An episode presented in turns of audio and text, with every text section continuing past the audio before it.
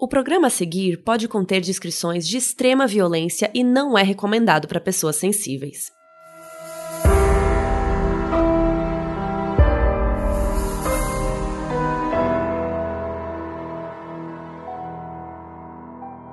Oi, gente, aqui é a Mabê. E aqui é a Carol Moreira. E esse é o nosso primeiro episódio sem a Bel. Oi, gente. Olha, saudades, ok? É. A gente queria falar que podcast, inclusive, não vai acabar, viu? A é. Bel saiu, mas a gente fica. É, pelo amor de Deus, as pessoas estão assim, ai, vai acabar. A gente, não vai acabar. Estamos aqui, estamos todas juntas, tá tudo bem. Tá tudo bem. É, a gente ficou triste com a saída da Bel, óbvio, mas a Bel vai seguir os projetos dela e a gente vai seguir com modos aqui, então fiquem tranquilos que, que vai ficar tudo bem.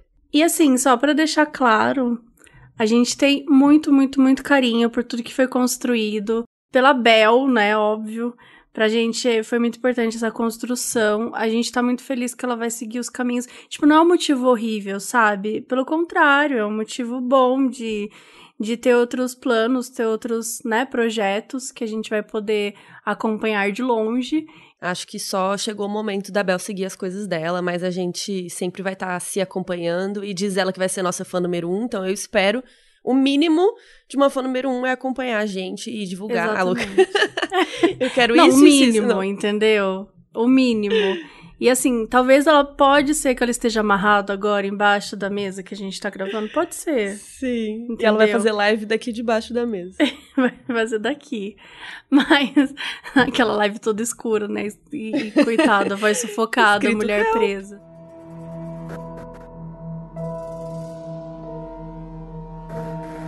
E bora, vamos começar. É, vamos lá que hoje é dia de passar raiva. Muita raiva. Gente, hoje a gente vai passar. Eu já tô vendo, eu Nossa. já tô rindo. É o caca crying, assim, porque é a gente vai ficar. A gente vai falar, pelo amor de Deus. Mas antes, temos um recadinho para vocês. E qual é o recadinho, Carol? Junto de cada episódio que a gente solta, a gente sempre coloca o Linktree, que é basicamente é um link que tem uma é Linktree é tipo uma árvore de links, ou seja, vai ser você clica num link e lá tem todos os outros links para as nossas threads no Twitter, que a Mabê fez um trabalho intensivo de criar threads no Twitter de todos os episódios, que você pode ver as fotos do caso, pode ver, aí sei lá, por exemplo, o Holmes, a gente colocou lá a foto do Holmes.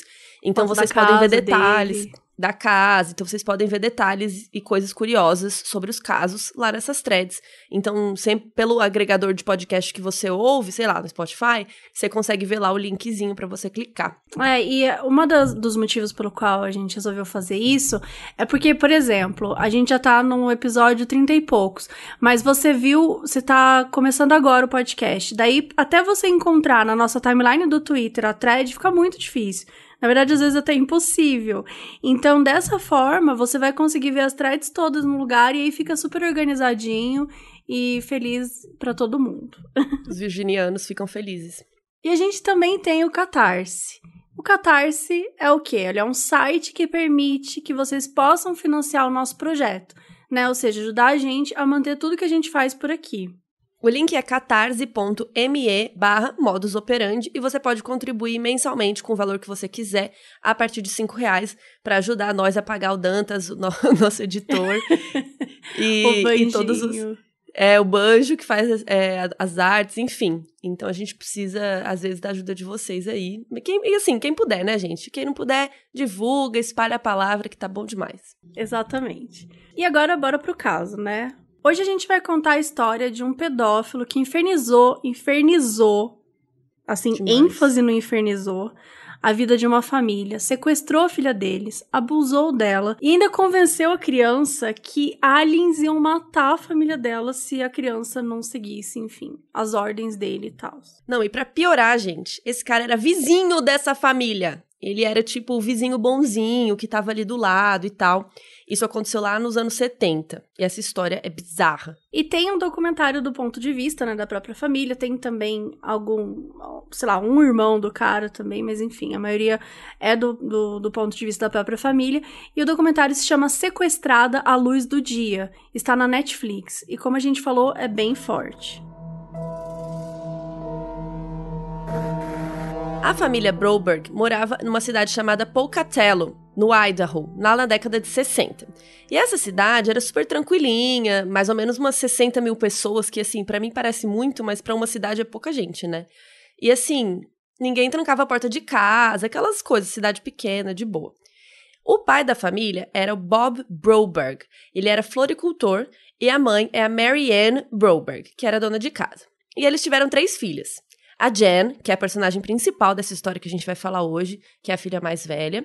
Depois eles tiveram a Karen, que era dois anos mais nova, e depois a Susan, que era quatro anos mais nova que a Jen. Mas foquem na Jen, que ela é a mais importante. E eles também eram membros da igreja Mormon. A Mary Ann, que é a mãe, ela fazia parte do coral da igreja, né? Ela comandava a música e tal. E aí, em 1972, né, um dia que ela estava lá na igreja, ela viu uma família que não conhecia. Como a gente disse, a cidade é muito pequena. Então, né, você olha uma família que você não conhece, nunca viu, você já sabe que é alguma coisa nova. E essa era a família Berchtold, que inclusive morava pertinho da família dela, eles eram vizinhos e tal. E eles pareciam legais, eram cinco filhos, e alguns tinham a mesma idade, né, que as filhas da família Broberg. O pai da família Berchtold era o Bob, então era Bob Berchtold. Eu amo, como... eu amo o nome cacofônico, parece um super-herói. É. Bob Berchtold. E, e o nome dele é igual ao nome do marido da Marianne, né? Do pai de família que a gente falou. Então, por conta disso, a gente vai chamar o vizinho de Bi, que era o apelido dele. E quando a gente vai falar sobre o pai, né, do, da, da família Broberg, a gente vai falar Bob. Os dois chamam Robert, só para explicar. Então, Bi Berthold é o vizinho e Bob Broberg é o marido da Marianne. E o Bi, ele era dono de uma loja de móveis ele era super extrovertido, ele tinha uma personalidade super incrível. Então, assim, logo ele fazia as pessoas ficarem automaticamente encantadas com ele. E aí as duas famílias ficaram amigas e tal. E um dia eles chegaram em casa e o Bi, o vizinho, tinha deixado uma cesta de frutas com um cartãozinho para eles. Falava, nossa, gostamos muito da sua família, né? Assinado lá os, os Birchtold. E a esposa de, do Bi era super quietinha, o nome dela era Gayle. Ela era mais introspectiva, assim. Mas a Marianne e ela ficaram boas amigas e as crianças também, né? Foram ficando super amigas e tal. E como eles eram vizinhos, quase toda noite o Bi ia lá conversar com o Bob e com a Marianne. E ele foi ficando muito amigo das crianças. Ele passava de carro lá às vezes, pegava as filhas deles, né, as três meninas, para ir passear com todas as crianças juntas e todo mundo amava, era super de boa. Inclusive, ele até construiu uma parede no quarto, que a Jen e a Karen, né, as filhas do Bob, da Marianne, elas tinham um quarto super grande, assim. E aí o Bi construiu uma parede meio que para dividir o quarto e elas poderem ficar mais, sei lá, ter mais privacidade para cada uma. E aí, né, como ele tinha essa loja de móveis, fazia sentido ele estar tá construindo ali. Então ele passou mais tempo ainda, porque ele ficou lá na casa delas construindo. Então ele ficava muito mais tempo na casa deles. E eles jogavam quebra-cabeça, brincavam de cartas, eles faziam várias coisinhas para passar o tempo juntos. E o Bi, ele gostava muito da Jam, que tinha 10 anos, e até chamava ela de apelidos especiais, tipo Dolly. E para ela, ele era tipo um segundo pai, sabe? E ele tinha uma fascinação com a Jam. Isso começou a incomodar um pouco os pais, até que alguma coisa aconteceu.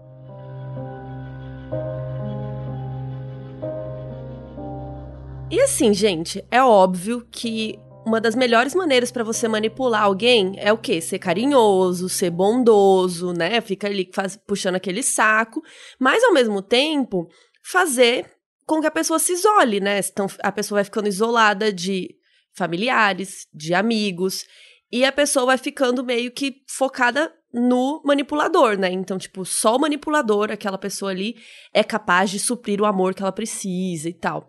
E isso é muito característica de relacionamento abusivo, né? Acho que a gente até comentou isso aqui. Só que, assim, nesse caso, o Bi tava manipulando a família inteira, né? Ele tava ali todo sendo legal com todo mundo, inclusive a Jen, a menina de 10 anos. Só que não dá nem pra falar que era um relacionamento abusivo, porque uma menina de 10 anos não tem como ter um relacionamento com um cara de, sei lá, quase 40 anos, né? Pelo amor de Deus. Pelo não, amor de Deus. Pelo amor Fazer de a Deus. aqui. Não, é, e é muito nojento essa história, enfim, a gente vai falar ainda sobre isso, mas acho que é muito importante a gente mostrar que to, todo caso é, envolve nessa história de manipulação, de, e, e da importância que é você retirar todas as defesas de alguém e você deixar aquela pessoa só vivendo daquilo que você pode dar. Né? Só eu posso suprir o amor que essa pessoa precisa. Só eu posso entregar o que ela tem, o que ela quer. Então, isso é muito importante para a gente compreender o nível de manipulação que aconteceu. E o fato é que, assim, o Bi, ele sabia, né, que ao destruir a relação da Jam com seus pais, seria muito fácil manipulá-la a estar com ele. E foi exatamente isso que ele fez. Então, em abril de 72, o Bi, que é o vizinho, ele ligou para Mary Ann, a mãe da Jam, e disse que não podia sair para almoçar, que estava ocupado na loja, né? Enfim, a loja de imóveis que ele trabalhava, e se ela não podia levar um sanduíche para ele. Tipo oi? Assim, tipo, gente, que? oi? você liga pra sua vizinha. Assim, eles eram amigos, mas assim, sabe? Tipo, você tem a sua família na sua casa, por que você ligou pra vizinha levar um sanduíche para você, né? Nossa, mano. E ela levou, enfim, como ela a gente já falou o sanduíche. aqui. Ela levou o sanduíche. Ela levou. Eles, eles eram amigos, né? Se gostavam, tudo mais. E aí, de vez em quando, ele passou a ligar para ela levar o sanduíche para ele. Tipo, algumas Amo. vezes que ele tava ocupado na loja e tal. Então, assim, ele era carismático, novo na cidade. Então, né, ela curtia conversar com ele, achava divertido. E ele dizia exatamente o que ela queria ouvir, sabe? Aquela pessoa que sempre sabe o que te falar e vem com um agradinho aqui. E ela começou a se sentir bem com isso. E ela foi se envolvendo de tal forma que ela começou a se sentir atraída por ele. E óbvio que ao mesmo tempo ela sentia culpa, né? Ela era casada, ele também. Ela era amiga da esposa dele, da Gayle. Ele, né, era amigo do marido dela, enfim, era uma história toda muito complexa. Então, era uma coisa que, ao mesmo tempo que ela, né, ela gostava de estar tá tendo uma coisa diferente, de sentir uma sensação diferente que ela não experimentava há muito tempo, ela também se sentia muito culpada. É, aí uma vez rolou um evento da igreja, e aí todo mundo foi passear nas montanhas e tal, e nesse evento eles deram uns beijos. Ele deve ter levado ela para um canto lá, começou a falar umas coisinhas para ela, deram, deram um amasso lá, mas pelo que ela diz, né, no documentário, foi só isso mesmo, foi uns beijos, uns amassos. E aí, eles voltaram depois do, do treco lá da igreja e seguiram a vida, né, vida que segue. E aí, um dia, o Bi tava conversando com o Bob, o marido da Marianne, né? Tava conversando lá com ele. E o Bi parecia super perturbado, assim, tava, ai, meio, sabe, mal e tal. E aí ele falou que a vida sexual dele com a esposa não tava muito boa. E aí eles foram. Ai, gente, eu não aguento essa história. E aí eles foram dar uma volta de carro. Só que do nada ele parou o carro e falou assim: Nossa, tô mal com a minha esposa, não sei, eu preciso transar, preciso transar. E o que que ele fez, Mabê? Gente, sério. Ele, ele, tipo, o, o Bob percebeu que o Bi tava estado. E daí o Bi falou: Ai, você não quer me dar uma aliviada? E o Bob ficou mega sem graça e não soube falar não. E ele masturbou o Bi. Mano. E aí ele se sentiu. E assim, só para explicar, tá? É, o, o, Bob, ele era um cara da igreja, ele era um, um cara extremamente tradicional. Então, ele, enfim, ao mesmo tempo que ele queria agradar né, queria agradar a família, ele era uma pessoa que não, não gostava de ficar numa situação ruim com os outros tal. Não, ele não estava confortável fazendo aquilo. Ele quis ajudar o cara, mas ele ficou Ai, super sem graça. Não, é. Mas assim, você vê o nível que esse bi era manipulador. Ele conseguiu pegar Sim. um cara hétero da igreja pra bater uma pra ele. Basicamente Exato. foi isso. Exato, e um cara que realmente não tinha atração né? Ele não, ele fez na se, sentiu na de certa forma coagido. É, porque o cara para o carro, vira e começa a falar umas coisas estranhas, enfim. E ele sentiu um lixo, porque né, ele tinha quebrado a confiança com a esposa dele, estavam casados há 12 anos. Só que assim, ele nem, né, mal sabia ele que a esposa dele também tinha caído nisso. Até aí tudo bem, como diz a Mabê. Mas, na verdade, o Bi era fascinado não era pelo Bob, não era pela Marianne, era pela filha deles, a Jen, de 10 anos de idade. E tudo isso que ele estava fazendo era para chegar até a Jen.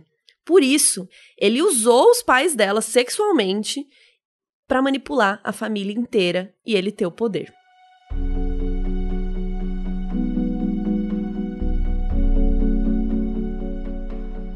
As filhas do Bob e da Marianne iam de vez em quando na casa do Bi, né, pra passar a noite, brincar com as crianças, com os filhos dele, dormir, né, e tudo mais.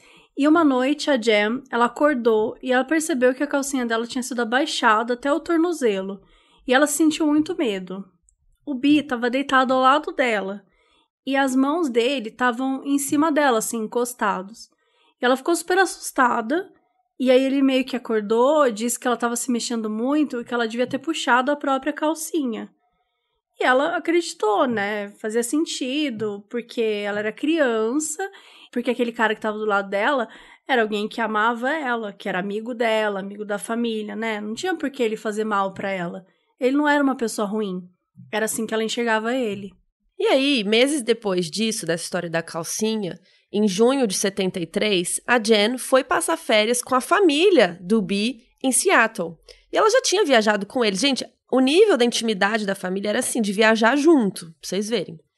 Só que aí, quando eles voltaram de viagem, o Bi começou a contar umas coisas sobre a Jen. Disse que durante um jantar ela começou a balançar para frente e para trás, que ela falava umas coisas estranhas, que todo mundo perguntou se ela tava boa, se ela tava passando mal, sei lá e que ele levou ela de volta pro quarto, porque ela estava esquisita, e ele ia cuidar dela. Daí, em janeiro de 74, o Bi ele foi repreendido pelo Alto Conselho da Igreja dos Mormons, que é né, aquela igreja que a gente falou para vocês que era que eles pertenciam e até onde eles se conheceram. Por que, que ele foi repreendido pelo alto conselho da igreja? Porque ele se envolveu com uma outra criança. Envolveu entre aspas, né? Pelo amor de Deus. É, porque descobriram que ele estava envolvido, sabe, com uma outra criança, assim, não, não chega a explicar exatamente o que que era. Mas a igreja decidiu fazer o aconselhamento, né? E ele foi ver um conselheiro em Idaho Falls. E ele também foi procurar um psicólogo clínico para ajudá-lo a superar essa fixação que ele tinha com a Jam. Daí, quando ele voltou, ele contou que ele tinha recebido tratamento porque ele tinha sido abusado na infância, que foi algo que ele foi conversando tal e, e percebeu. Daí ele contou pro Bob que quando ele tinha quatro anos, que ele transou com uma tia, né? Ele fala que transou, mas não é transar, né, gente? Com quatro anos você não transa. Isso foi um estupro. Você foi abusado. E o grande choque é que ele disse que parte da terapia dele era passar um tempo sozinho com as filhas dessa família, com as filhas dos Broberg. E, gente, os pais aceitaram, porque acharam que o cara tava fazendo terapia, que era bom para ele, para ajudar ele. Vamos ajudar o cara, né? Deixa ele ficar brincando com as crianças, né? Só que assim, ele passou até a deitar do lado da Jen depois que ela ia dormir. Tipo, isso era parte da terapia dele. Tipo, eles claramente estavam desconfortáveis, só que, ai, beleza, faz parte da terapia e tal. E, e, parece estranho né, quando a gente tá falando aqui, tipo, a gente fica muito revoltada. Não tem como você assistir esse documentário e não enlouquecer não. de ódio. Não tem. Dá muita raiva. Só que acho que é importante a gente tentar entender o, o contexto das coisas, né? Nossa, como é que esses pais podem ter permitido algo tão bizarro? Como é que eles são pessoas ruins, eles não estão nem aí pras filhas, né? Que, é que eles, eles eram pessoas desprovidas de qualquer tipo de malícia, eles eram muito inocentes, eles nossa. eram muito, até muito demais, assim. até demais. Então assim, para eles, a ideia, a possibilidade de que o vizinho tivesse um desejo sexual pela filha deles era muito diferente, assim, era, era impensável. Eu lembro tem até um momento do documentário que o Bob fala é, a gente não sabia o que era pedófilo nos anos 70, não tinha esse tipo de discussão, não tinha esse tipo de preocupação né? E, e é importante dizer que não existia o tipo de discussão, porque o que a gente sabe é que abusos, Existe. né, existem há muito tempo. É para as pessoas não conseguirem elaborar o que está acontecendo que tanta gente tem dificuldade de entender, né? Que tem é. tanta gente que tem dificuldade de, de perceber que está passando por isso.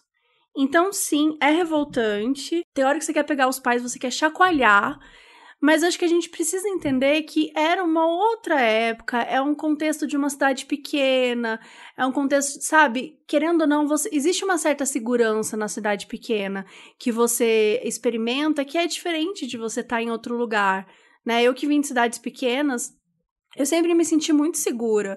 Imagina se eu achava que o meu vizinho poderia ser alguém que pudesse me fazer mal, né? Uma pessoa que frequenta a minha casa, que é pai de cinco filhas, que vai na igreja. Sabe, eu encontro essa pessoa todo final de semana na igreja. Ela ama os meus filhos. Por que, que essa pessoa faria mal? Né? Então, acho que são esses contextos que a gente precisa entender que fazia parte e que explicam um pouco do, do porquê que eles tinham o pensamento que eles tinham. E assim, eles claramente foram mega manipulados por esse cara. Eu acho que eles têm alguma culpa em alguns momentos aqui que a gente vai discutir até, porque vocês, não viram nada, gente, vai piorar muito. Mas eu acho que dá para entender, é isso, né? Anos 70, não se falava disso, até hoje não se fala quase, né? Hoje se fala mais, mas ainda é tudo muito sabe? Não se fala que o, é o próprio pai que, né, que faz isso com os filhos, padrasto. Geralmente essas pessoas que, que fazem isso com as crianças, né, que são pedófilos, elas estão dentro da casa das pessoas. E isso é assustador. Eu acho que é por isso que as pessoas também têm medo de falar disso, porque dá muito medo, né? E tipo, você é uma criança, você vai para onde, sabe? Quem vai acreditar, né? Quem vai As acreditar e, e, ou, ou como que você vai entender o que tá acontecendo, né? É bom a gente estar tá sempre tentando entender de onde que vem a, né, de onde que vem a mentalidade das pessoas para algumas coisas. É, lembrando, né, anos 70. Mas o pior é que esse psicólogo que passou isso, que era para ele ficar com as crianças, para ele passar tempo com as crianças, realmente existia um psicólogo que realmente receitou tudo isso aí. Ou Além seja... disso, ele deu umas fitas bizarras para ele ouvir enquanto ele estava deitado na cama com a criança. E era uma Gente. voz meio, sabe aquelas app de meditação assim? Só que assim a fita falava umas coisas muito esquisitas, tipo, sinta o aroma do cobertor agora. Nossa, Só que, tipo, assim, você tá do lado é de uma criança. É nojento num nível. O fato de existir uma fita disso, o fato de existir um tipo de terapia que, assim, não existe, né? Mas que o cara Inventou. Né? Que o cara pode ter receitado um tipo de coisa assim. É, é assustador. É assustador. E aí, depois, óbvio que descobriram que esse psicólogo ele não tinha licença para trabalhar, enfim, que nem era psicólogo direito. E ainda o Bi dava vários remédios de alergia, que ele falava que era remédio de alergia para ela, mas a gente nem sabe que droga que ele estava dando para ela. E a menina vivia dopada. E o Bi, ele dormiu pelo menos quatro vezes por semana durante seis meses na casa da Jam. Então ele não só estava molestando a Jam, como era uma violência assistida, permitida e encorajada. E durou até o dia que ela desapareceu.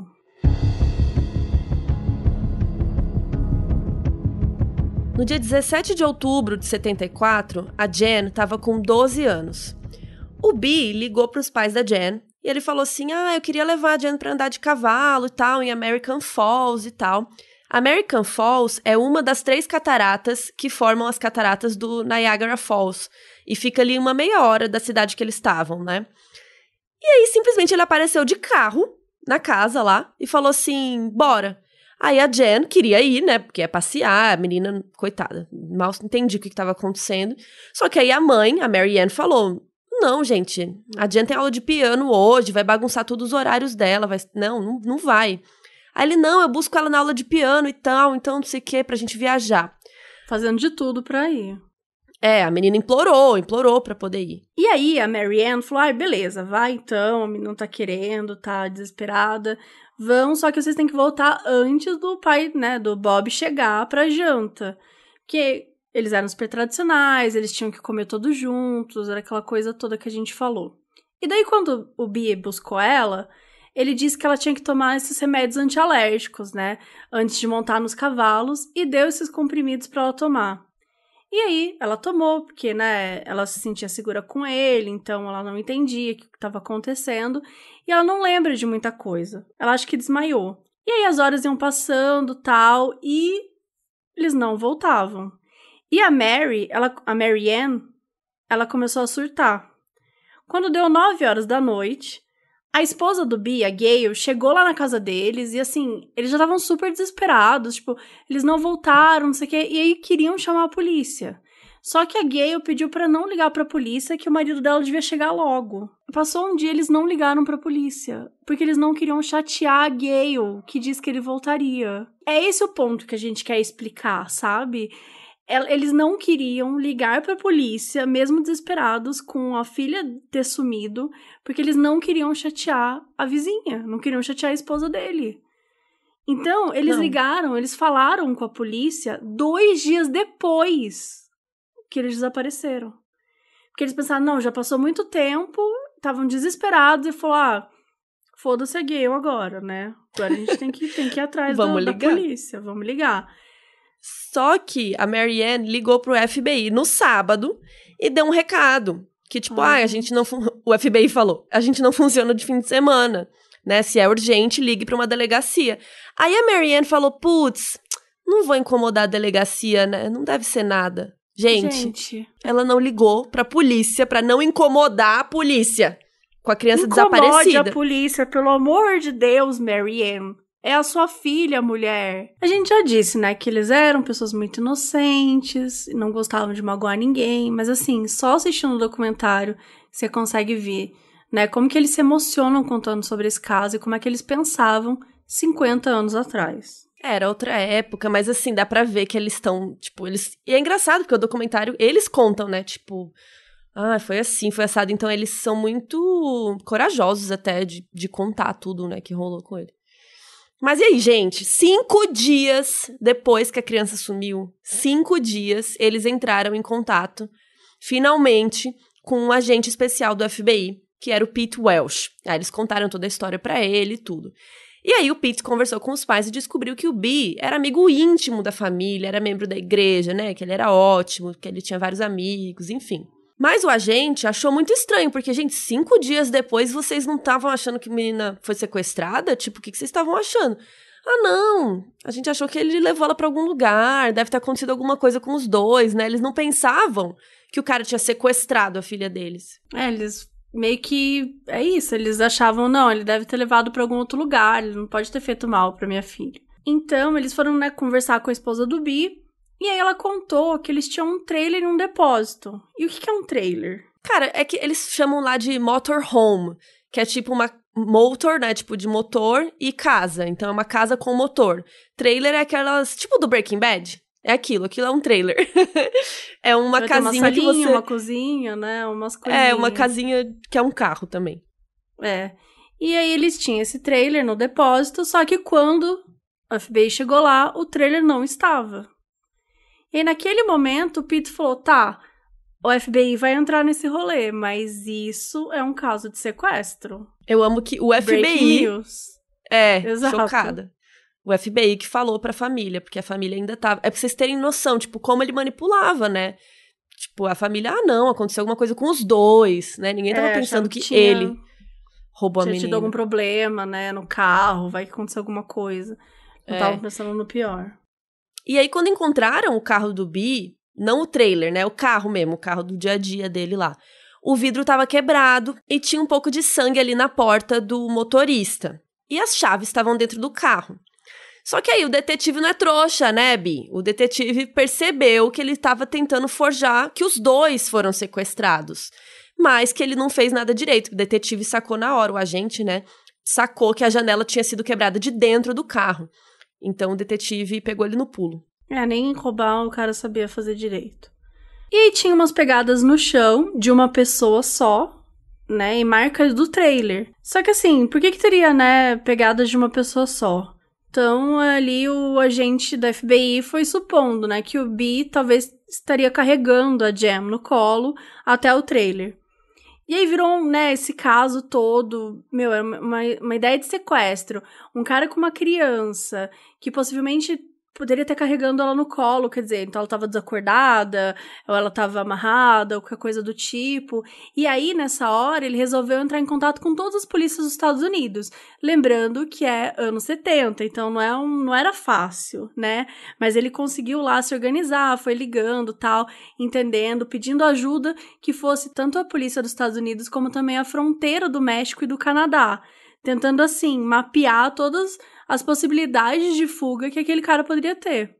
E aí a família começou a ficar desesperada. É, todo mundo, os amigos, os vizinhos, todo mundo foi lá na casa deles, né, falar com a família o que, que aconteceu. Porque, gente, o Bi era amigo deles da igreja. Tipo, do bairro inteiro. Tipo, todo mundo conhecia ele. Todo mundo gostava dele. Ele não era o cara estranho da igreja que todo mundo falava, ah, aquele cara. Não, ele era legal, era tudo bem. Todo mundo falava, não, gente, ele jamais vai machucar a Jen. Tá tudo bem. Com certeza os dois foram sequestrados. Tipo, ninguém queria acreditar naquilo que eles estavam vivendo. A Marianne, a mãe da Jen, fala no documentário assim que ela mal conseguia dormir com medo da menina nunca mais voltar para casa. É muito triste essa parte dela falando, né? E a investigação rolava, tal, e o Pete, que é o agente do FBI, descobriu que o B tinha atração por crianças, né? Nesse momento que ele descobriu isso. E era a maioria das vezes garotinhas. E até mostra no documentário irmão do Bi, e ele fala que é isso mesmo, assim, que o Bi sempre se sentiu atraído, que ele era um pedófilo mesmo, e xinga bastante. E que quando eles eram crianças, que os pais saíram de casa e o Bi abusou da própria irmã de 6 anos, quando ele tinha 13 anos na época. Então, assim, as pessoas começaram a falar, e aí, né, foi um caso aqui, ouvi, disse que me disse, e aí descobriram que, na verdade, ele também tinha tentado se aproximar de outras garotinhas em Pocatello, que é a cidade que eles moram, só que os pais das crianças cortaram, né, até, até ele encontrar a família Broberg. E aí, o que, que realmente estava acontecendo? Enquanto todo mundo estava investigando, não sei o que, o que estava acontecendo com a Jen?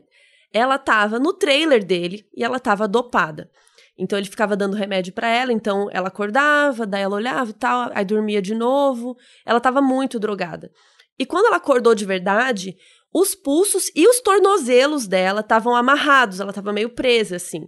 E uma voz bizarra começou a falar perto dela, que ela se refere como ser tipo um interfone branco, um, um equipamento pequeno assim. E uma das vezes que ela acordou mais assim, que ela estava mais sã, ela percebeu que ela estava livre, que os braços tinham saído e tal, e o radinho começou a falar com ela com uma voz bizarra. Não. Gente, é assim, ela achou que ela tinha sido sequestrada por um OVNI, sabe? Porque era uma voz meio alienígena. Ela diz isso, né? Era uma voz meio alienígena. Não sei o que é uma voz alienígena, mas devia ser uma coisa bizarra mesmo que ela estava ouvindo. E esse radinho, né, através começou a contar para ela ah, o que, né, explicar, contextualizar as coisas para ela através de dois aliens, que ela só ouvia a voz, que era o Zeta e o Zephra. E que a Jam, na verdade, ela era metade alien e metade humana. A sua mãe é sua mãe mesmo, mas o seu pai não é o Bob. Então, assim, sabe, ela, ela ficou muito chocada com essa informação.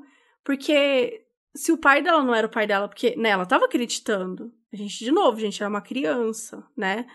E aquilo significava que o pai dela, o verdadeiro, ele era um extraterrestre. Então, Nossa. os aliens começaram a dar umas ordens para ela, ameaçaram matar a família dela, se ela não fizesse né, o que mandava. E o que, que eram essas ordens? O que, que eram esses pedidos? Na verdade, ela precisava achar um companheiro homem. Companheiro homem. Ela era uma criança. E ela precisava achar um companheiro homem para ter um filho, que era a missão dela. E que esse filho salvaria o planeta extraterrestre que estava em apuros. Então, assim, o planeta que ela pertencia, ele tava, tava dando merda lá. E aí ela precisava ter um filho com um homem na Terra, com certeza. Assim, com certeza. Nossa. É isso que precisa para salvar para salvar esse planeta. E que ela tinha que fazer isso até os 16 anos. Que se ela falhasse, eles iam usar a irmã dela, Susan, né? Ela tinha duas irmãs, como a gente já comentou. E qual, por que, que eles usariam a Susan? Porque a Susan também era metade humana, metade alienígena. Então, assim, era, era né, aquilo tudo acontecendo. Daí a voz falava para ela levantar, para ela sair do quarto, que ela ia encontrar o homem que ela tinha, que seria o companheiro homem, né, dela. E lembrando que dessas vezes que ela acordou e dormiu e acordou e dormiu, ela estava sempre sozinha. Então, ela não sabe o que aconteceu. Ela não sabia o que estava acontecendo, com nada. Ela achou que ela foi raptada por ETs. Claramente, porque era o que estavam explicando para ela. E aí a voz falou, né? Então levanta e tal, você vai encontrar o seu companheiro homem ali. E quando ela chegou lá, quem tava lá? O Bi. Ele tava num sofazinho lá do trailer, todo ferido, com sangue e tal. e meio desacordado. E aí ela ficou desesperada, né? Ficou tentando ressuscitar ele, acordar ele, chacoalhando e tal. Mas ao mesmo tempo ela ficou super aliviada, porque ela falou: tá, não tô sozinha, é alguém que eu conheço, é alguém que eu confio. Mas também ela ficou com medo, porque parecia que ele tava morto, né? Que ele tava, sei lá, passando mal. E aí ele acordou todo assustado e contou pra ela que ele estava indo viajar e que ele viu uma luz branca e que eles foram abduzidos. E, enfim, ele, né, reforçou a ideia do radinho lá que já tava dizendo aquilo.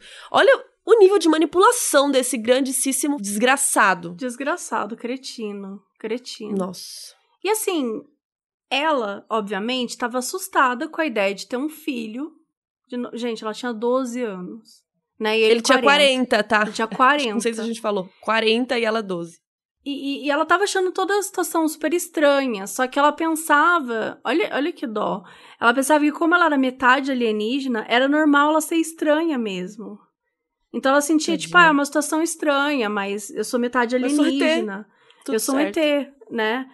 E, e ela tem até essa frase que ela fala no documentário, que ela diz: quando você está com muito medo isolada, você pode convencer uma pessoa a fazer ou acreditar em qualquer coisa né? Que é, é verdade, ela tinha 12 anos, tá, né? Tinha sido manipulada de absolutamente todas as formas, estava acordando e desacordando num trailer, num lugar desconhecido, que ela não conhecia aquele trailer, né? De repente ela estava aparecendo num lugar desconhecido e tem vozes falando para você fazer uma coisa. Então é óbvio que a cabeça dela, o coraçãozinho dela estava extremamente confuso e ela foi é, engolida por esse por essa manipulação por esse desgraçado. E óbvio, ela tava drogada, né? Boa parte do tempo ela tava meio é, grog, né? Meio passando mal, assim. Até que chegou o dia que ele a estuprou. Só que assim, aconteceu tudo meio que de um jeito que a voz do radinho lá mandava. E ela achando que estava cumprindo a missão, né, para salvar o planeta dela lá, ela meio que foi aceitando, né? E ela até conta que ele não chegou a penetrar ela completamente, porque ele estava tentando ser fofo com ela, ele era super gentil, né? Então, assim, ela não entendia que, que, que aquilo que ele estava fazendo era errado, era violento, era muito era cruel. cruel. Então, assim, ela não estava entendendo, porque eu acho que. Imagina, ele fazia tudo de um jeito bonitinho, né? Pra ela achar que estava tudo bem, que era parte da missão. Ela diz que para ela foi muito estranho esse momento, porque o estupro sempre foi uma ideia de algo extremamente cruel, violento, né, que você, sei lá, bate na pessoa enquanto faz as, mas não é exatamente assim, né? Você vê, ele estava sendo carinhoso com ela, mas o, o que importa ele fazer um carinho no, no, no, cabelo dela, ele abraçar ela, aquilo não é, não é normal, não é natural, aquilo não é o tipo de coisa que ele tem que fazer com uma criança. Então, é, é, é muito. Acho, eu achei muito importante esse momento também, porque é muito sobre isso, né? O estupro, o abuso, ele não tem um formato, uma receita específica. Ele só acontece se alguém tirar um sangue seu. Ele só acontece se alguém cortar um pedaço de você. Não, às vezes não tem ferida nenhuma, às vezes não tem marca nenhuma e não significa que aquilo não aconteceu. Nem precisa, na verdade, acontecer algo físico para ser Total. um abuso, né? Mas infelizmente com ela aconteceu também. Gente, 35 dias depois que a Jen sumiu, o Billy ligou pro irmão dele, aquele que a gente fala que aparece no documentário e tal, e falou pro irmão avisar a Marianne, a mãe da Jen, que eles queriam voltar para casa e tal, mas que eles só iam voltar se os pais da Jen dessem permissão para ele se casar com ela. E que, inclusive, ele já era casado com ela no México. Mas isso não era legalizado nos Estados Unidos, então, né? Temos que legalizar aqui o nosso casamento. O cara de 40 anos, com a sua filha de 12, depois que sumiu com ela por 35 dias, depois que pediu pro pai dela bater uma punheta pra ele, e depois que fez a mãe dela se envolver com ele. Gente, é de, é de enlouquecer mesmo. E aí ele tem a pachorra de querer convencer a família a aquele case. E óbvio que os pais da Jam ficaram enlouquecidos de ódio. Primeiro que eles nem sabiam que alguém com 12 anos poderia casar, né? É. Foi nesse momento também que eles entenderam que a, a atração era sexual. Foi nesse momento que eles viram, né, de verdade quem era ele, né? E, tipo, se ele viesse para os Estados Unidos, na, na, hora que ele pediu isso tal, a Marianne falou: não, de jeito nenhum, tá louco? Que casal, o quê, porra? Né? Desligou. Ela falou porra, não, porque ela não fala palavrão, mas sou eu aqui interpretando. Mas a Marianne falou: não, nunca, não vamos fazer isso nunca. Mas qual que é a questão? É que ele não poderia voltar, como eles estavam no México, se ele entrasse nos Estados Unidos, ele ia ser preso porque ele tinha sequestrado, né, a filha deles, né, enfim, a FBI estava procurando ele e ele, e ele tava casado com ela, né, então assim, ele ia ser super preso nos Estados Unidos. E aí o irmão dele queria ajudar a família Broberg, né, e, e falou pra Marianne, olha, é, eu posso tentar ficar falando com ele, tá em contato e tal. Daí o FBI grampeou o telefone dele, e aí um dia o Bill ligou pro irmão e disse a cidade que ele tava, que era Mazatlán e ficava no México.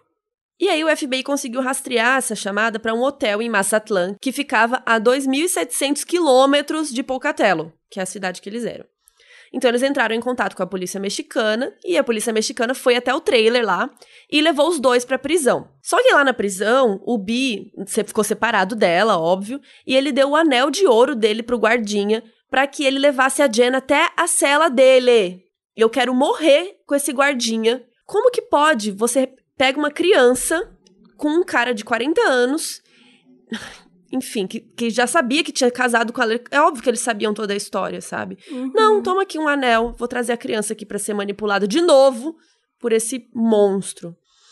E imagina Enfim. o desespero dela, né? Ela tava nesse lugar todo e de repente chega a polícia, prende ela, prende ele, tá em outro país. Assim, e além do mais, que, que vai contra a missão, ela precisa ter um filho dele, né? Ela precisa cumprir a missão. Então, assim, era, era muita coisa para uma criança é, absorver, né? E aí, enfim, o policial, o guardinha levou ele lá e, e ela até conta que ele era um lugar super fedido, escuro, úmido, sabe? E aí lá, o Bi, ele, né, falando, ele precisava se proteger. Ele falou para ela que ela tinha que falar para a família que ele trouxe ela de férias. E aí que acabou exagerando e foram parar no México. Exagerou. Sim, exagerando. Bacana. Não, por um acaso, eu peguei você da aula do piano pra gente ir nas cataratas de Niagara Falls. E do nada, eu fiquei 35 dias com você, fugir pra outro país e casei com você, sendo que eu tenho Foi 40 anos. Mas assim, não, sabe? Foi sem querer, me empolguei com a viagem, me empolguei com, com, com o turismo. Não, gente, não existe isso. Sabe? Ódio. É... E aí, ele foi lá, como disse a Mabel, ele teve a pachorra de falar pra criança que os aliens, os ET, a Zethra e o Zeta, tinham falado para ele, tinham passado um recado só para ele, né?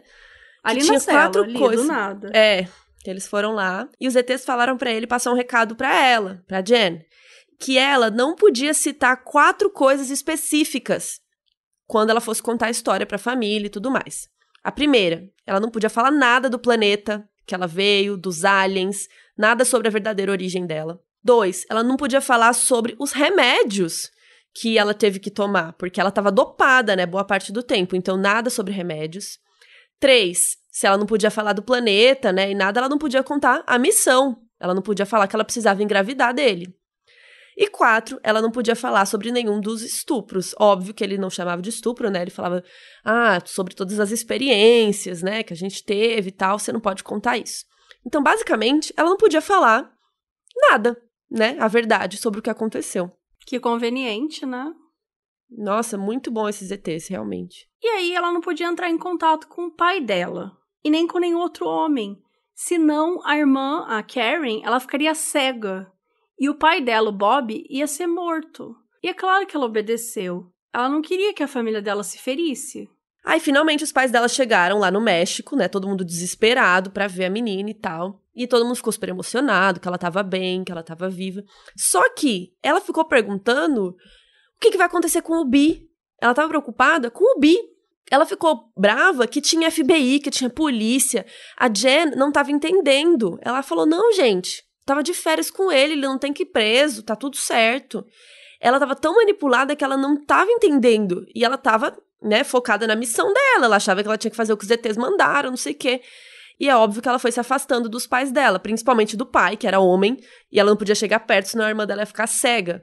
Então, assim, tadinha, uma menina de 12 anos, ela não sabia lidar, né? Era muita emoção. E ela tinha sido estuprada. Gente, enfim, ela não sabia lidar. É, na volta que eles voltaram para os Estados Unidos, ela nem quis sentar com eles no avião. E os pais sofreram muito com isso. E aí eles ainda tiveram que mandar a certidão de casamento para o México para o casamento ser anulado. Olha, pe... gente, olha o perrengue que essa família tá passando. Ainda teve que fazer esse job de cancelar esse casamento. job de cancelar o casamento.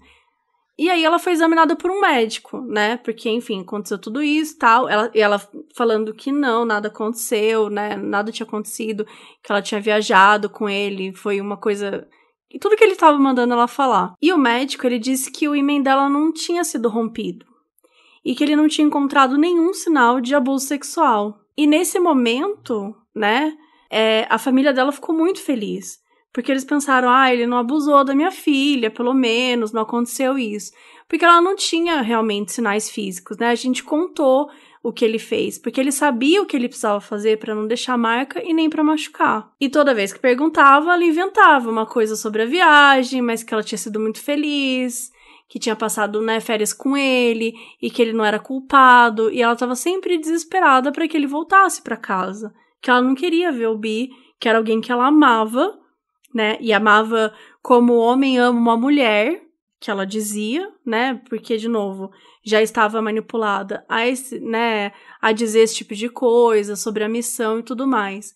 Então, de repente, os pais tiveram a volta dessa criança que estava completamente é, manipulada. Enquanto isso, o Bi ficou preso lá no México e depois foi transferido para os Estados Unidos e foi acusado só de sequestro, porque né, não tinha sinal de abuso sexual. E a coitada da Jen ficava cada vez mais distante da família, né, do pai, porque ela estava preocupada com a missão, ela tinha que seguir tudo que os ETs mandaram e tal. Então ela voltou para a escola e seguiu a vida normal, assim, normal entre aspas, né? Só que assim, ela estava desesperada porque ela já estava crescendo, já já ela ia fazer 16 anos, como que ela ia completar a missão? O Bi tava preso, ela não podia falar disso para ninguém ajudar ela, a família dela ia morrer, tipo, o que que ela podia fazer, sabe? Ela tava desesperada. E daí no Natal de 74, a Gale, que é a esposa do Bi, né, para quem não lembra, que era aquela moça tímida, tal, que pediu para os pais não, não irem para a polícia, ela vai até a casa dos Broberg e pede para eles retirarem as queixas contra o Bi e que se eles não retirassem, o Bi ia contar para a polícia que ele teve um caso com o Bob. Lembra que a gente contou da punheta e tal no carro? Do nada ele construiu. E assim, ele sabia como atingir, porque ele era uma família tradicional. Imagina você falar que você teve um caso com o pai, né? Um Da caso igreja. homossexual da igreja. Então, assim, não era só um simples adultério era também um adultério entre dois homens. Isso era extremamente grave. E o Bob retirou a queixa contra o Bi. Ficaram com medo, né? Imagina com se a medo igreja. da, da reputação. Nossa.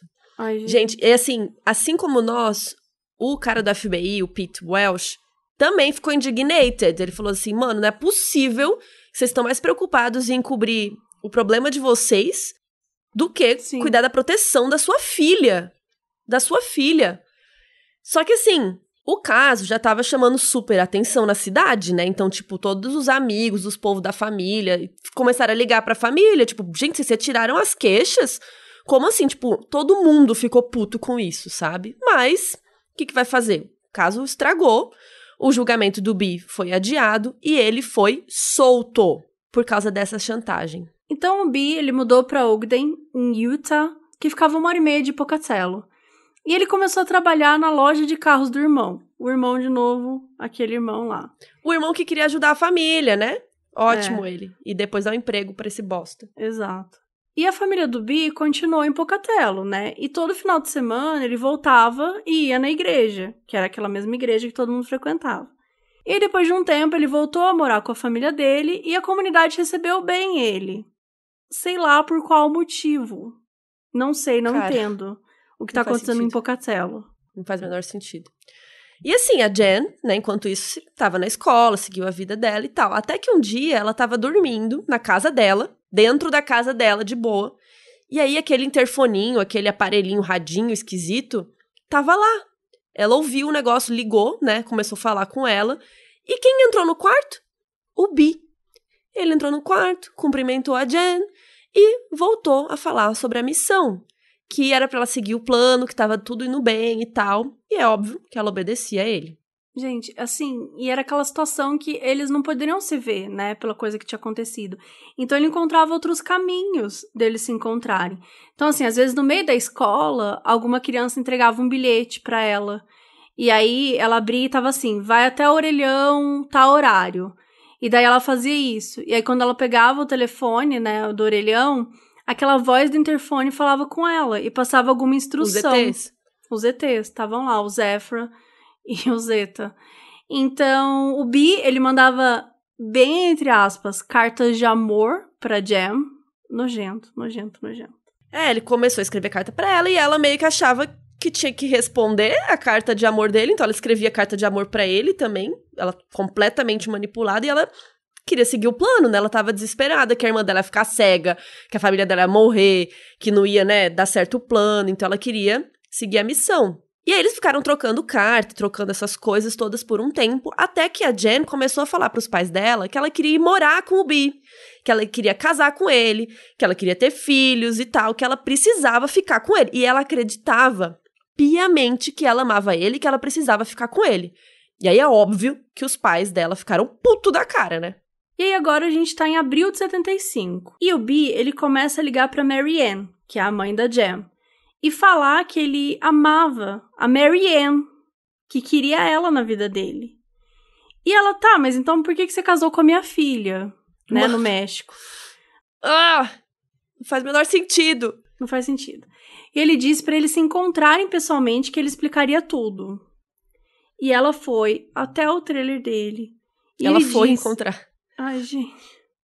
Ele disse que ela precisava se divorciar do Bob e ficar com ele, que eles construiriam uma vida juntos, que amava ela. Ele começou a fazer carinho nela e eles transaram. Sim, ela foi manipulada ao ponto do cara que sequestrou a filha dela, que fez o marido dela bater uma punheta e chantageou eles com isso.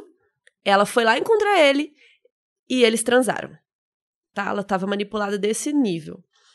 Quatro dias depois disso, o Bi ligou pro Bob e contou que tinha dormido com a esposa dele. Tipo, não satisfeito de fazer tudo isso com essa família, ele foi lá e contou pro Bob. E ainda, o caso deles, da Marianne e do Bi, depois dele contar pro Bob, o caso deles durou oito meses. E a Marianne começou a se apaixonar por ele. Ela curtia estar com ele. Nesse período, né, nesses oito meses, o Bi ele encontrou a Marianne 11 vezes. E nessas 11 vezes, ele visitou a Jam nove delas. E duas dessas vezes, ele passou a noite junto com a Jam. Nossa, gente, essa mulher, como que ela deixava isso? Eu não sei nem. A Jan diz que ele sempre. Ele sempre estuprava nesses encontros que nessa época, né, ele, ele, o que ele chamava era de relações sexuais e que antes, quando né, ele tentava ser mais carinhoso, ser mais devagar, agora ele já procurava mais ela nesse sentido. E, e já falava bastante sobre sexo e tal. Aí o Bob, o pai dessa família, pediu ajuda pro bispo, né? E o bispo falou: não, você tem que tomar uma atitude e tal. E aí o Bob resolveu pedir o divórcio da Mary Ann, porque ela estava colocando em risco as filhas dele, se envolvendo com esse cara aí. E aí, a Marianne foi intimada, né, pra divórcio e tal. E aí, nesse mesmo dia, o Bob pegou as três filhas e foi para outro lugar, vazou.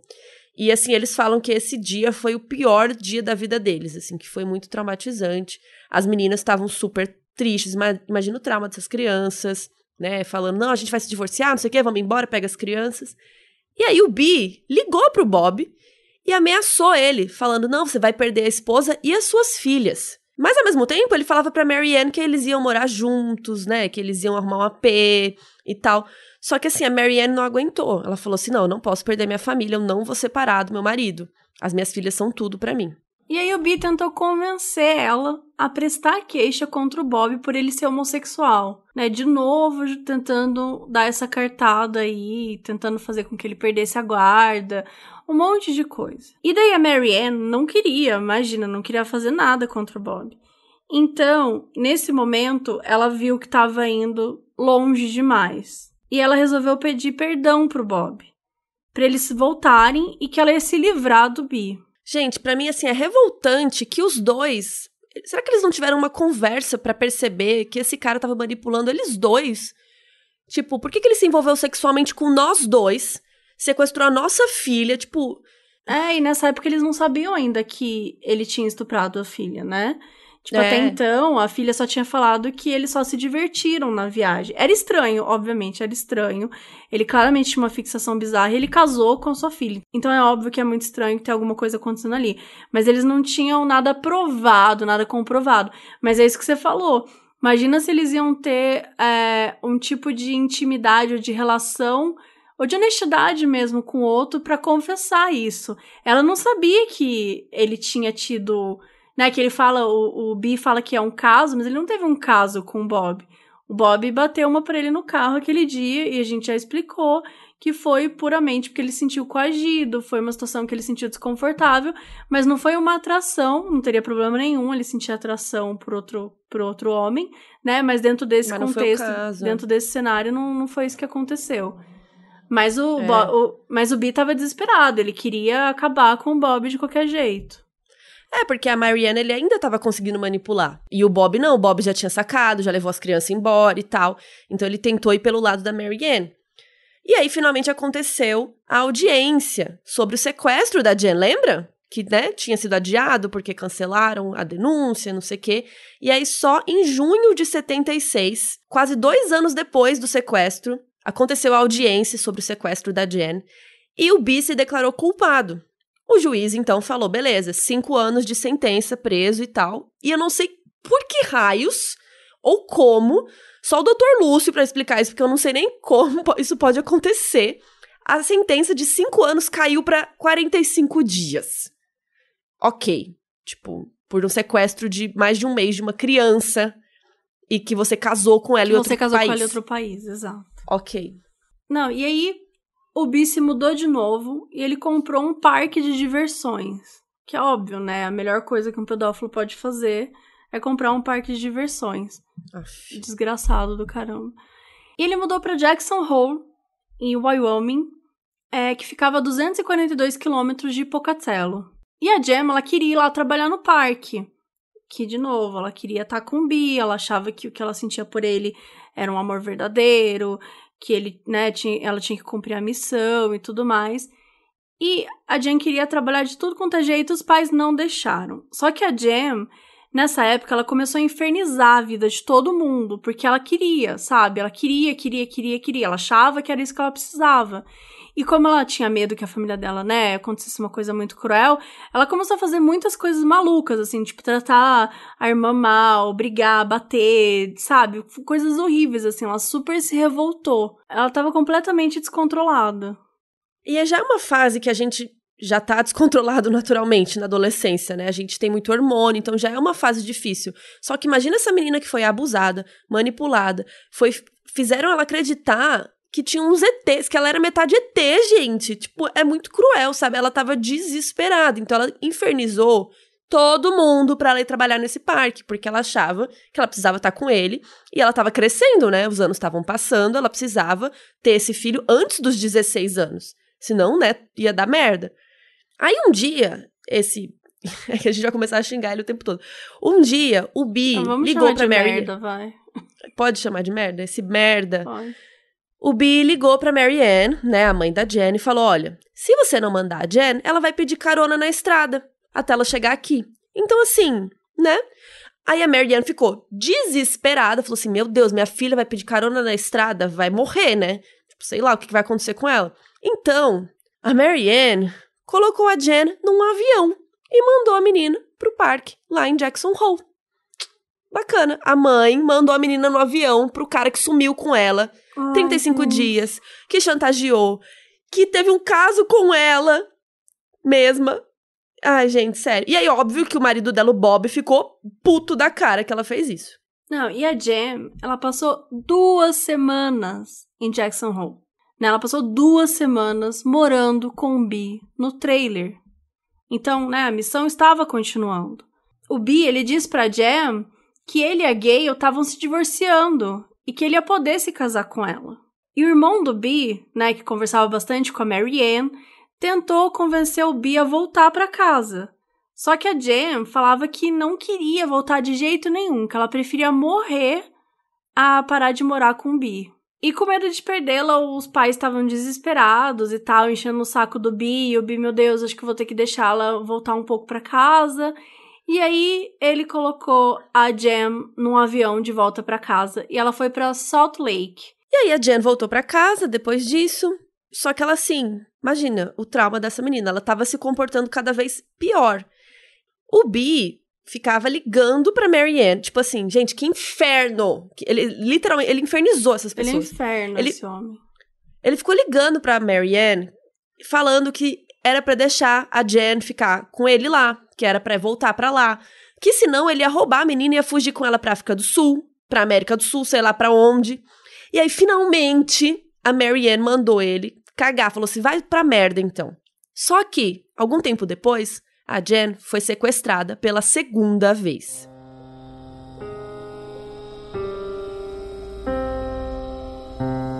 Eles foram chamar a Jen um dia, né, os pais dela, e ela não tava na cama. E tinha um bilhete, né, falando que ela tinha fugido, porque eles não deixaram ela ficar com o Bi e que ela pedia por favor para eles deixarem antes que eles se destruíssem como família. Então assim, o jeito que ela usava, os termos, as palavras que ela usou no bilhete, claramente não foi uma criança que escreveu, sabe? Foi mais uma manipulação, mais uma coisa que ele tinha feito nessa história toda. E o Bi, ele ligou para Mary Ann que esse homem, ele não consegue meu, que inferno, que ele não, ele não para desiste. de ligar, ele não desiste, ele, ele queria, não era só destruir a família, mas era realmente infernizar, assim, o que eles aguentaram e, e, e, ele ficava ligando tal, e disse que a Jen ligou para ele e que ela tinha fugido e que não queria contar onde tava. E que ele tava super preocupado. Uhum. É, ele ficou fingindo de sonso. Ele falou que, putz, ela sumiu, que coisa, ela me ligou também, ela falou que fugiu de vocês. Ele não contou, que era óbvio que ele que tinha, né, feito alguma coisa. E, gente, a menina sumiu três dias e nada. Só que assim, naquele ponto da história, eles já estavam com vergonha. Imagina, deixamos nossa filha ser sequestrada de novo. Então eles não queriam que a imprensa soubesse. Então eles ficaram tentando lidar com aquilo. Eles ficaram, tipo, de boa. Eles não chamaram a polícia. 15 dias depois só que eles ligaram pro Pete Welsh, aquele agente do FBI. Imagina a cara do agente quando ele recebeu essa ligação, mano. Gente, o agente, ele participa do documentário e você vê que vai ter uma hora que ele vai agredir essas pessoas. Não vai ele agredir, tava... amiga, mas ele tava puto, porque não é possível. Não, ele tava enlouquecido. Não, ele ficou de cara. Assim, acho que o Pete é a pessoa que, que é tipo a gente, sabe? Uhum. Ficava de cara com essa história. Não conseguia acreditar, né? Tipo, e o que, aconteceu, de fato? O que, que aconteceu, né? Conte. Vamos lá.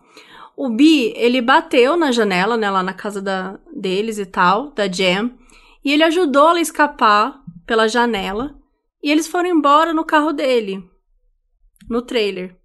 E eles foram até a Califórnia, que ficava a mil quilômetros dali, e ele matriculou ela no internato católico só para meninas. Gente, olha. De verdade. Olha onde. Olha. Ah, o nível. O nível, o negócio tá escalonando num ponto. Daí ele disse para as freiras, porque, né, não basta manipular uma família, uma cidade, ele precisava manipular o mundo inteiro. E ele disse para as freiras que ela era filha dele e que ele era um agente da CIA. E sim, né, toda agente da CIA conta que é um agente da CIA. A primeira coisa que eles falam, bom dia, eu sou um agente da CIA. E que tinha escapado do Líbano e que a mãe dela, né, que era a esposa dele e tal, tinha sido assassinada então, assim, ela contou toda essa história para as freiras, pra tipo assim, ó, se alguém perguntar por ela, não conta que ela tá aqui. Né, porque eu sou da CIA, eu tô escondendo minha filha e a gente tá sendo perseguido. Então ele contou essa, toda essa história para eles protegerem, não acontecer nada. E ele visitava aos finais de semana. Todo final de semana ele ia lá. No dia 1 de setembro de 76, completaram três semanas que a Jen estava desaparecida já. E aí o Pete, o agente do FBI, falou com o Bi sobre o desaparecimento. Porque, né, como a gente disse, o Bi tava de boa. Ele falou, não, gente, ela me ligou. Ela falou que fugiu. Ele tava com esse papinho, né? Então, a gente do FBI foi lá falar com o Bi, né? E o Bi, não, você tem que encontrar ela. Não sei o que, desesperado, né? Só que assim, o Pete, nosso agente aqui, ele não nasceu ontem ele percebeu que o Bi estava se fazendo de sonso e que ele estava por trás disso. E aí, no meio dessa confusão toda, o Bi começou a cumprir a pena dele na prisão. Então, por isso que ele tinha colocado ela no internato, porque ela podia ficar lá, ele podia fingir que não tinha nada a ver, ele foi preso, né? Show, ninguém ia desconfiar dele. E, gente, para vocês ficarem. Se você não tá revoltado o suficiente, conta, Mabê, quanto tempo ele ficou preso? É, lembrando que era 5 anos, aí reduziu para 45 dias, né? Nossa, ele vai ficar preso 45 dias, Carol? Não. Óbvio. Ele não, não vai ficar preso 45 dias. Ele teve uma redução por bom comportamento. Então, dos 45 dias, que era dos 5 anos, ele ficou 10 dias preso. É. Enfim. Não, ele tava quase ganhando um, sei lá, um brinde. É. Entendeu? Fica... Um emprego para você. É, toma aqui para você esse carro aqui enquanto você Sei fica lá. só 10 dias preso. E aí ele se mudou de novo, agora para Salt Lake City, que ficava umas duas horas de Pocatello e tal. E ele tava morando no trailer. E de repente, ele desapareceu. Só que ele ficava ligando pra Mary Ann, chorando, né? Falando, ai, cadê a Jen? Meu Deus, tô desesperado, não sei o que lá. Só que o FBI começou a rastrear essas ligações, porque o Pete, já falei, nosso agente não é trouxa. E aí, uma dessas vezes que o Bill ligou, ele deu a entender que ele falou com a Jen e que ela estava envolvida com prostituição, com drogas, com roubo. Mano, qual é desse cara? Sério. e essas ligações, elas duraram três meses. E ele ficava meio que ameaçando, tipo, ah, se você estiver armando para mim, eu vou te matar, pra Mary Ann. Só que nesse ponto, nesse momento da vida, a Mary Ann já tava assim, sabe? Ela tava entregue. Então ela já respondeu, eu que vou te matar. Eu tenho dois irmãos, inclusive, que poderiam fazer esse serviço, entendeu? Quem vai matar sou eu. Uhum. E aquilo, né, obviamente ia destruindo emocionalmente ela, porque ele ficava ligando, ligando, ele ficava falando da, da, da Jam. E assim, ele tava lá, sempre presente. Aquilo foi destruindo emocionalmente. Que ela fala que, tipo, falar com ele, ter essa relação com ele, era exaustivo para ela. É, mas ao mesmo tempo, acho que o FBI tava incentivando isso porque estavam desconfiados dele. Então ela tinha que ficar falando com esse bosta.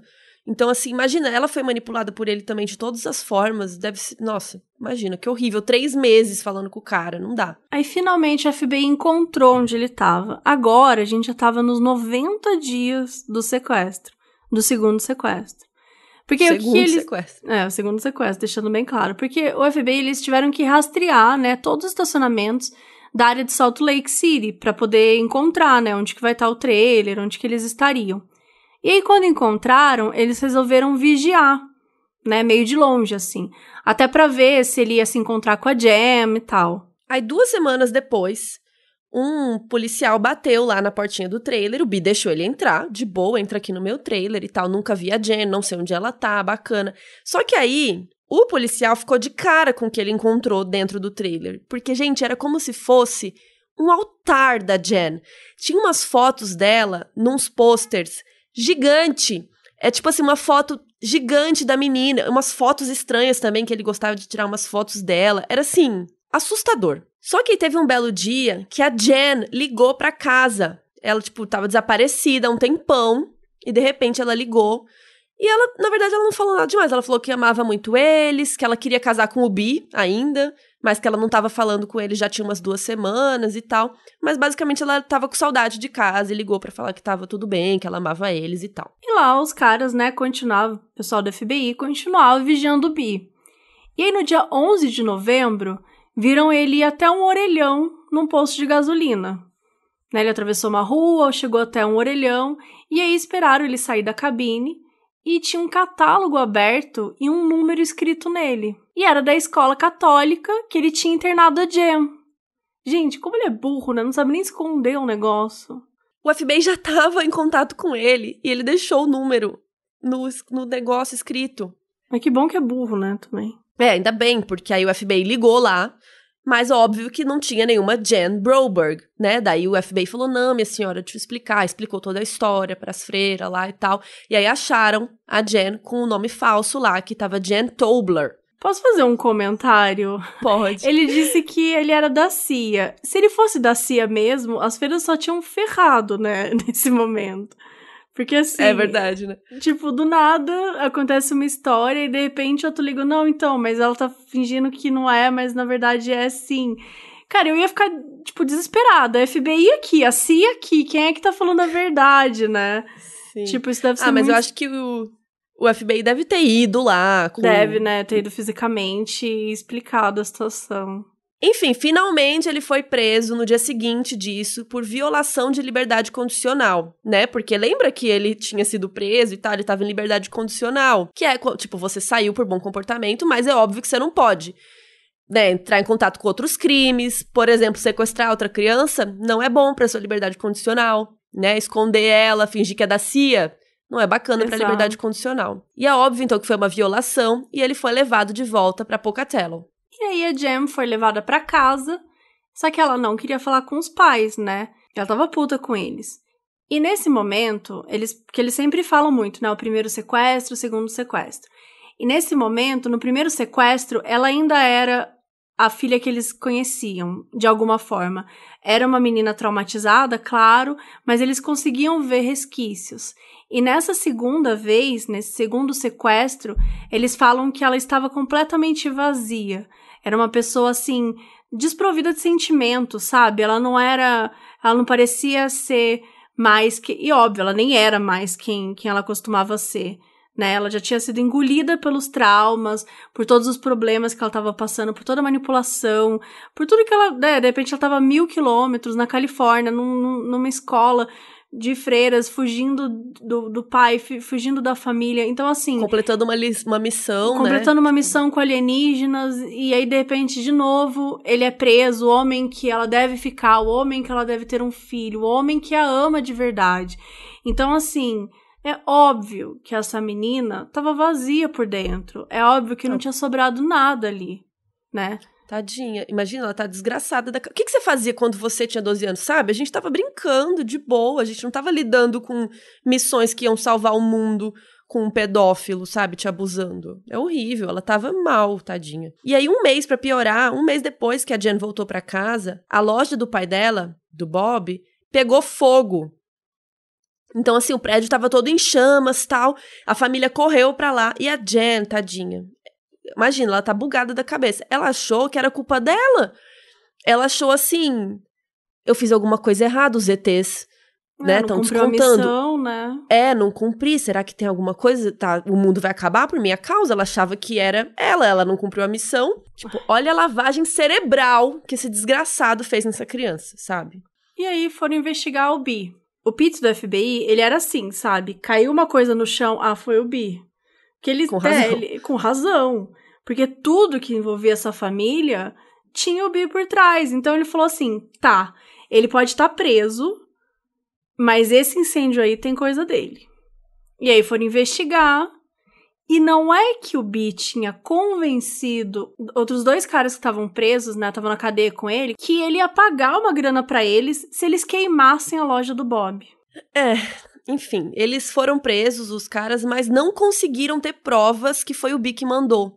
Então o Bi não teve consequência desse caso aí do incêndio.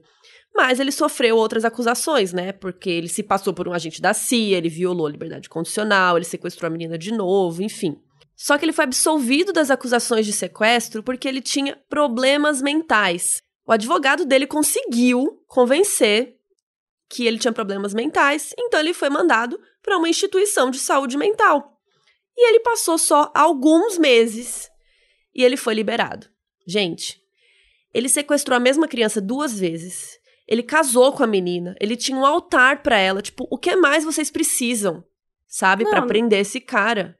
Claramente, isso era o tanto que eles se importavam na época em termos de leis mesmo, sabe? De direitos e tal. O, o que, que você precisa fazer para você, sabe, com alguém, o que você precisa fazer com alguém para você ser considerado culpado, né? Para você ter algum tipo de, de acusação.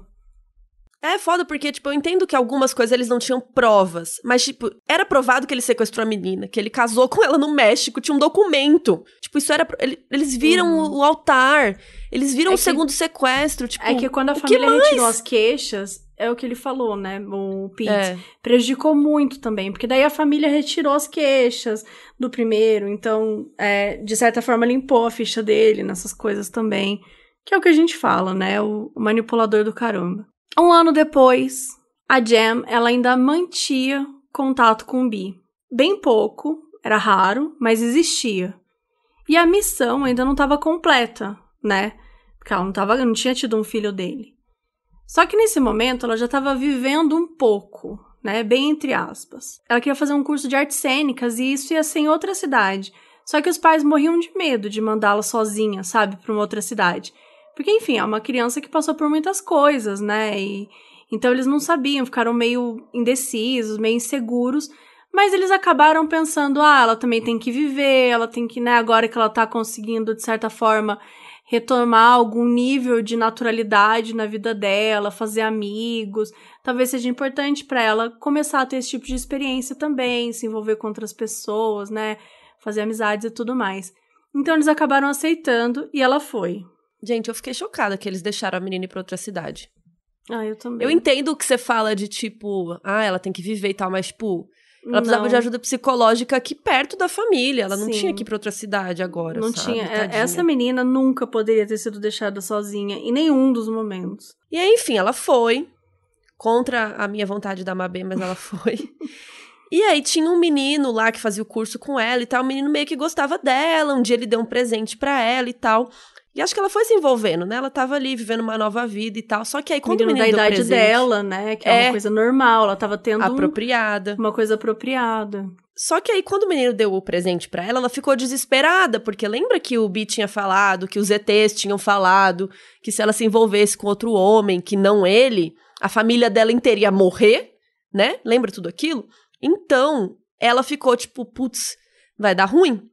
E aí, nesse dia, a mãe dela ligou, né, pra conversar com ela normal. E a mãe dela comentou que os cachorros da casa estavam passando meio mal, que ela achou estranho. Será que comeram alguma coisa estragada? Não sei. E a Jen ficou desesperada, porque ela achou que era culpa dela. Tipo, tô me envolvendo Ai, com o boyzinho aqui, por isso que meus cachorros estão passando mal. Próxima é minha irmã. Próxima é meu pai, sabe? Ela achou que tinha a ver com isso. E aí, no dia seguinte, a mãe dela ligou e falou: Ah, os cachorros estão ótimos. E daí deu um clique na Jam. Peraí, né? Os cachorros estão bem. A Susan tá em casa. A Carrie não ficou cega. O meu pai não morreu. E nem nesse momento ela começou a questionar a existência dos ETs. Deixando claro que ela tinha 15 anos, tá? Nessa época. E aí, quando ela fez 16 anos, ela falou: Bom, eu não tô grávida, o negócio vai dar tudo errado, né? A missão não foi cumprida. Então ela pensou: vou pegar uma arma, Vou explicar para Susan, que vai ser ela que vai ter que engravidar, né, a irmã dela. E caso a Susan não aceite, eu vou matar a minha irmã e depois vou tirar minha própria vida. Tipo, gente, olha o que ela tava pensando já, porque ela não cumpriu a missão. É, é a lavagem cerebral que a gente fala, né, que foi feita com ela, muito, muito, muito grave. Então, assim, ela completou 16 anos e tava todo mundo bem, tava tudo certo. E aí foi quando ela percebeu que a história, né, que os ETs e tal, eles não existiam. E aí ela resolveu, ela se sentiu à vontade, ela se sentiu segura o suficiente pela primeira vez para ela contar para a melhor amiga dela e para a irmã. E aí ela, enfim, contou para amiga, para irmã, daí elas falaram, olha, elas ficaram chocadas. E aí ela falou, ó, oh, você tem que contar para para mãe e para o pai. E aí foi nessa noite que eles descobriram tudo, tudo o que aconteceu com ela. Bom, então eles souberam de tudo isso e aí a vida seguiu. E 20 anos depois disso, a Mary Ann escreveu um livro sobre a história que elas viveram, e em 2003 esse livro foi publicado. O livro chama Stolen Innocence, que em português seria Inocência Roubada, a história de Jen Broberg. Então a Mary Ann e a Jen, elas começaram a palestrar em diversos eventos. E a Jamila virou uma ativista pelo direito das mulheres, falando sobre o abuso que ela viveu, sobre a história, né, dela mesma. E esse bosta tava solto, gente. Ele ainda tava solto, tava, tipo, seguindo a vida normal, 20 anos depois. E ele tentava invadir os eventos delas, que elas iam falar, né, o que ia falar do livro e tal. Ele começou a ameaçar elas, espalhar boatos sobre elas, enfim. Ele continuou infernizando a vida delas. Só que ele não, tipo, ela, ela não via ele fisicamente, sabe? Ela ficava sabendo depois. Tipo, ah, tentou invadir aqui, tentou. Porque, né, era tudo avisado, as pessoas sabiam que ele era a pessoa responsável e tal. Então, ela resolveu entrar com uma ordem de restrição. Só que o Bi contestou e eles tiveram que ir ao tribunal. E ela viu ele pela primeira vez depois de 30 anos. E é óbvio que ele contestou porque ele sabia que ele ia ter que vê-la. Ele queria vê-la, né? Ele queria ver como ela tava. E aí, tipo, ela ficou super nervosa. Imagina você ver a pessoa que te abusou 30 anos depois. Enfim, ela tremia muito ali no, no tribunal e tal, mas ela conseguiu uma ordem de restrição eterna para ele nunca mais chegar perto dela. Isso é até importante falar que normalmente, ela estava contando, é, a ordem de restrição ela dá três anos. E ela já ali conseguiu uma ordem de restrição eterna. Quer dizer, né? E, finalmente viram a gravidade que acontecia, é, viram o que realmente acontecia com ela. Mais ou menos, né? Mais ou menos, porque ele podia ter ido preso, mas não. E aí, durante um evento, né, que a Jen tava palestrando, o Bi apareceu. Ela não viu porque tinha um grupo de motociclistas que ficavam do lado de fora dos eventos que fazia segurança. Eles eram chamados de BACA, que é Motociclistas contra Abuso Infantil, BACA. E daí o Bi, ele apareceu de carro, ele ameaçou e daí os caras reconheceram ele e tal, meio que foram correr assim, tipo, ah, é, é o Berstold, sabe? Meio que reconheceu tal e correu. E aí ele atropelou um deles, assim. Tipo, deu uma acelerada mesmo, o cara se machucou e ele fugiu, vazou. E aí, esse grupo de motociclistas chamaram a polícia. E eles pegaram o Bi e ele foi acusado de três crimes e dois delitos. Só que assim, isso foi um julgamento pro que ele fez ali, sabe? Não é pelos estupros, não é por nada do sequestro anterior. É por causa dessa violação que ele tá fazendo agora, sabe? Enfim, ele foi condenado como culpado de todos esses crimes e ele tinha que voltar na semana seguinte para ir para prisão. Só que ele achava que ele não ia durar na prisão, então ele tomou vários remédios e ele tirou a própria vida em 2005. Como a Jen começou a ficar, né, famosa com essas palestras e tal, Outras seis mulheres procuraram ela para contar que elas também tinham sido abusadas sexualmente quando elas eram crianças pelo Bi. Inclusive, um desses casos, ele também usou a história dos alienígenas contra essa criança, ou seja, mostrando que não é a primeira vez, não era a primeira família que ele usava isso para manipular. Ele estava fazendo do mesmo jeito. E naquela época, né, nos anos 70, estava rolando muito forte a ficção científica, a discussão sobre alienígenas, isso sempre envolto de mistério, as pessoas ficavam meio apavoradas, será que existe extraterrestre, será que não existe? Então acreditam que ele usou isso, esse fato de estar super em alta, para se aproveitar e para poder manipulá-las, né, a favor dele. E outra coisa que a Jem descobriu que em um desses casos que ele tinha abusado, ele passou um ano na prisão por causa de um estupro que ele fez em uma dessas crianças. É horrível, como a gente falou, as polícias não conversavam e tal, né? Se isso tivesse sido registrado melhor, se isso tivesse sido informado, provavelmente o resto não teria acontecido, né? Muita, ou pelo menos parte do restante. E assim, pra Jen foi muito difícil perdoar os pais dela, né? Imagina para essa criança, para essa adolescente, entender tudo que aconteceu com ela, né? Provavelmente ela culpava muito eles, e acho que eles também, né, devem ter se culpado muito por tudo que aconteceu. Como a gente disse, é muito difícil, né? Eles estavam completamente sendo manipulados.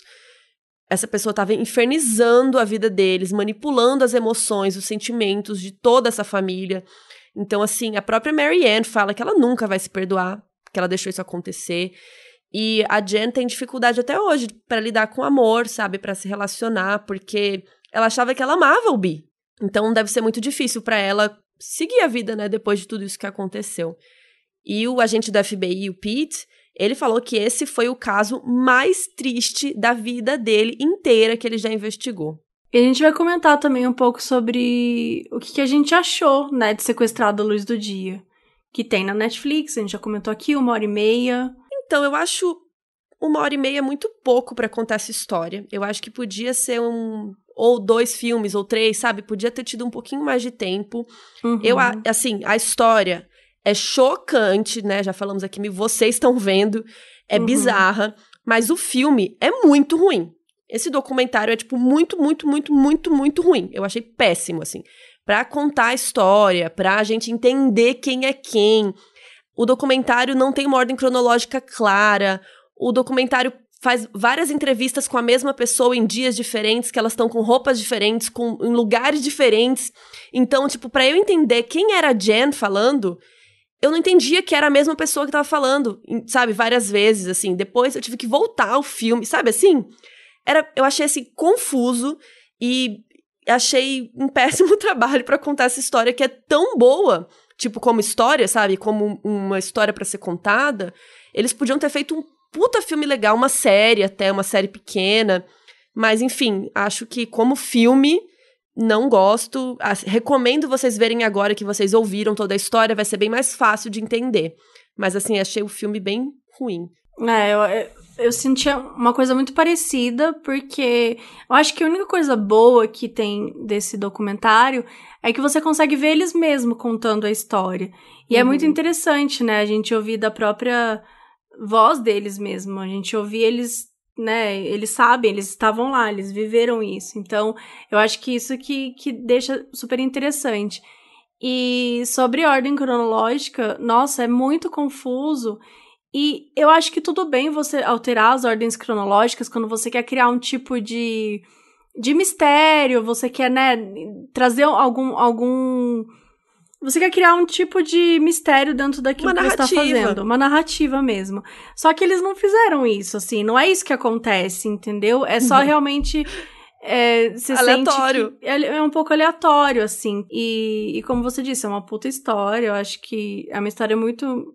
É, é inacreditável. É, É como você disse, eles tinham material, eles estavam falando com essas pessoas, eles tinham um material muito bom. Se Sim. eu tive, nossa, se esse documentário fosse meu, Marina, Amor. ou Mabê, mas ninguém sabe que ela chama Marina. Mabezinha. Nossa, é assim, eles. Tipo, essa coisa de fazer entrevista em dias diferentes com a pessoa, faz no mesmo lugar, gente. Pede pra pessoa pôr a mesma roupa. Porque depois fica muito confuso no documentário, sabe? A edição já não ajuda. Enfim. É. Posso ficar aqui o dia inteiro falando mal, fazendo crítica desse doc. Ainda mais é, que ele tem uma hora e meia só, é meio pouco, fica confuso. Enfim. É, dava, dava pra ter mais Mas tempo.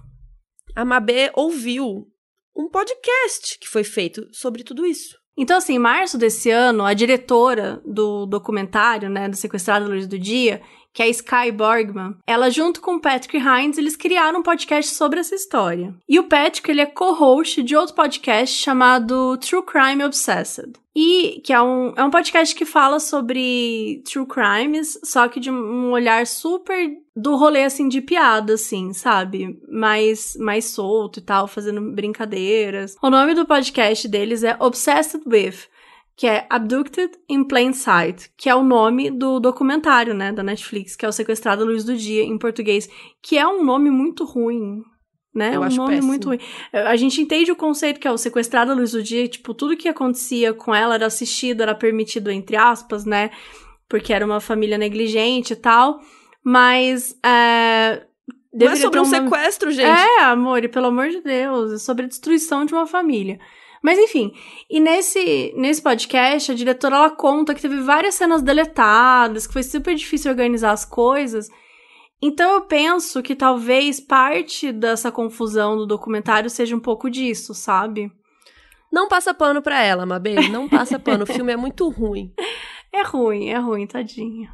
Bom, os pais da Jen, o Bob e a Marianne, continuaram casados, continuaram juntos até o falecimento do Bob, que aconteceu em 2018. A Jen, hoje em dia, é atriz. Ela é atriz de peça, de palco, assim, e de filmes. Ela chegou até a atuar na série de Everwood. Se alguém aí já assistiu, conta pra gente. Ela também já atuou em peças super famosas, tipo A Noviça Rebelde e tal. Você viu? Você lembra dela? Eu, eu- não, não lembro dela, mas Ela eu deve ter participado série. pouco. É, eu vi um pouco, mas eu não lembro muito, assim. E assim, né, infelizmente a Jen ficou mais conhecida por essa história triste, né, que aconteceu com ela e por causa desse documentário aí da Netflix. E ela disse uma frase super bonita. Eu aprendi que eu posso viver com a minha tragédia de forma que a tragédia não me controle mais.